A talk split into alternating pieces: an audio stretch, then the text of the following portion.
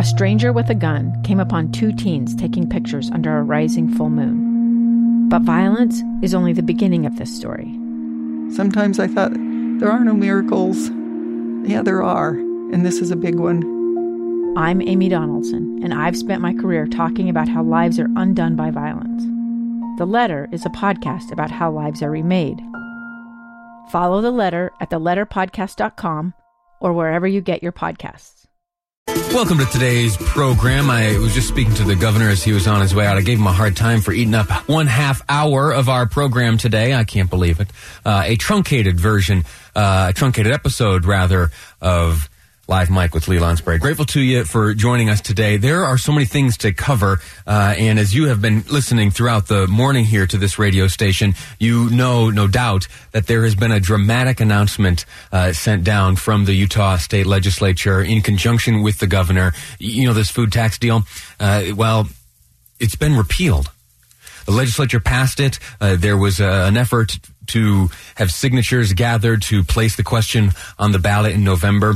Uh, well, before that could happen, uh, the legislature announced that this measure, this uh, this bill, this giant tax reform package, has been repealed and the folks certainly behind the referendum effort are celebrating today. But that, I, you know, that I'm a nerd for the procedure and uh, the different statutes and uh, what happens when this happens and those types of explanations. And so I was left with the question: Okay, fine, this uh, this measure has been repealed, but what does that mean now for uh, the referendum effort?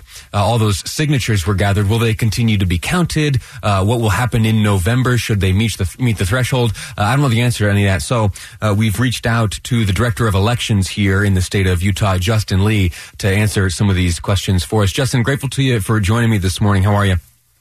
I'm doing well. Thanks for having me.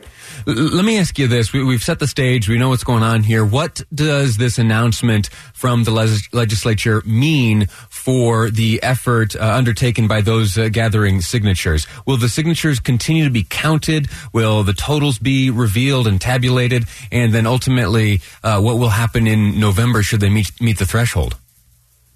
Sure. Yeah, and uh, those are some great questions. Um, I think the first thing uh, we, we need to establish is that while they've announced they're going to repeal the law, it's not officially repealed until they get into the legislative session next week um, and then vote on that, and then the governor signs it.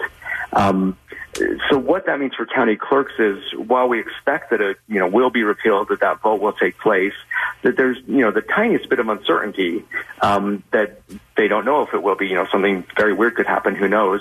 And so the counties are continuing to uh, to count those signatures um, until either all the signatures are counted or the legislature comes down and says you know you don't need to stop you need to stop counting you don't have to count anymore.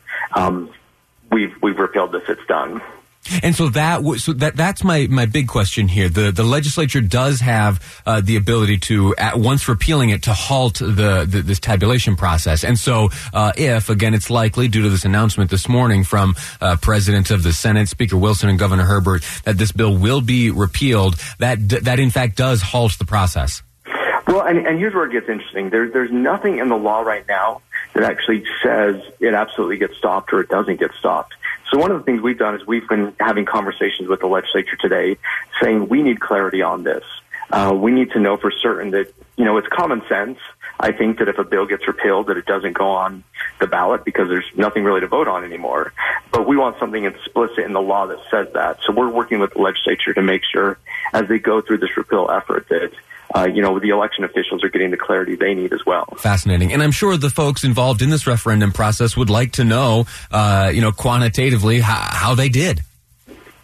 Oh, absolutely. I've, I've, I've actually talked to, talked to them today and, and yeah, they would love to know what the final numbers are. Um, and, and I certainly get that. Um, what I think we don't want though is to, to use up too many resources with our county clerks who are, you know, only a few weeks from, you know, running a presidential primary election here uh, for something that that doesn't have to be done. So that's why we're working with the legislature and looking for guidance. Very good, uh, Justin Lee, director of elections here in the state of Utah. Grateful to you for your expertise. Thanks for joining us on the program today.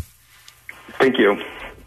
All right. So uh, today's program, we're going to cover a lot of the details here stemming from this announcement out of the governor's office. I want to, well, out of the legislature. I want to read to you uh, some of the text of the announcement that came here just this morning. If I'm honest, uh, producer Amy and the rest of the team and I this morning had a much different program planned for you. And then we learned this dramatic, this is just stunning news, uh, uh unexpected. I want to share with you just briefly some of the introductory comments in the statement uh, put forth by the governor, uh, Senate president, and the Speaker of the Utah House. And then I want to share with you uh, my my takeaway from all this. As you've been listening throughout the morning, uh, I, have been listening right alongside you, and I came away feeling good. I'll explain that in a second. Let me first share with you the words coming forth from the legislature this morning. It reads, "quote As elected officials, we are committed to crafting policy that addresses the challenges we face, enhances the quality of life for all Utahns, and has the support of the public." In recent weeks, it has become clear that many people have strong concerns regarding legislation passed in December to restructure and revise our tax code. They expressed their concerns by signing a petition to include a referendum on the ballot later this year.